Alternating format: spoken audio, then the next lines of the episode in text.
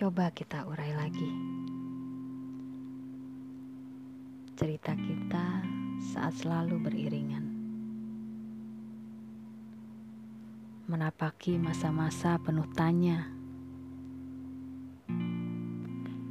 Ketika kita merasa paling ahli dan bisa.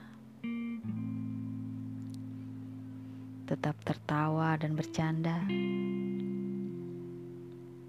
waktu tertikam cinta yang ternyata dusta. Sepakat untuk bodoh dan cerdas bersama. Selalu siap memaknai perpisahan sebagai awal petualangan baru. Penuh cerita dan banyak pengalaman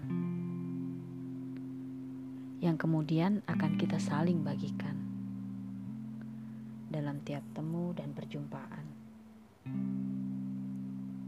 atau ketika saling membutuhkan, bisa sebagai bahan renungan, atau ketika hanya ingin menertawakan kehidupan. Sahabat, kita tak perlu saling mengikat Jangan takut kita akan saling kehilangan. Karena kita akan selalu kuat dalam kenangan dan ingatan.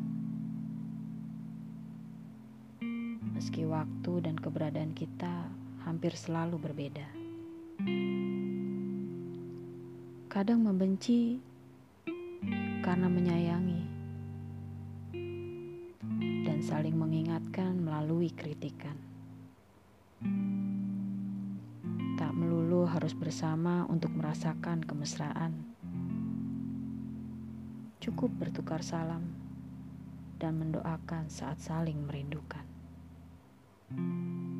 Karena itulah hakikatnya kita.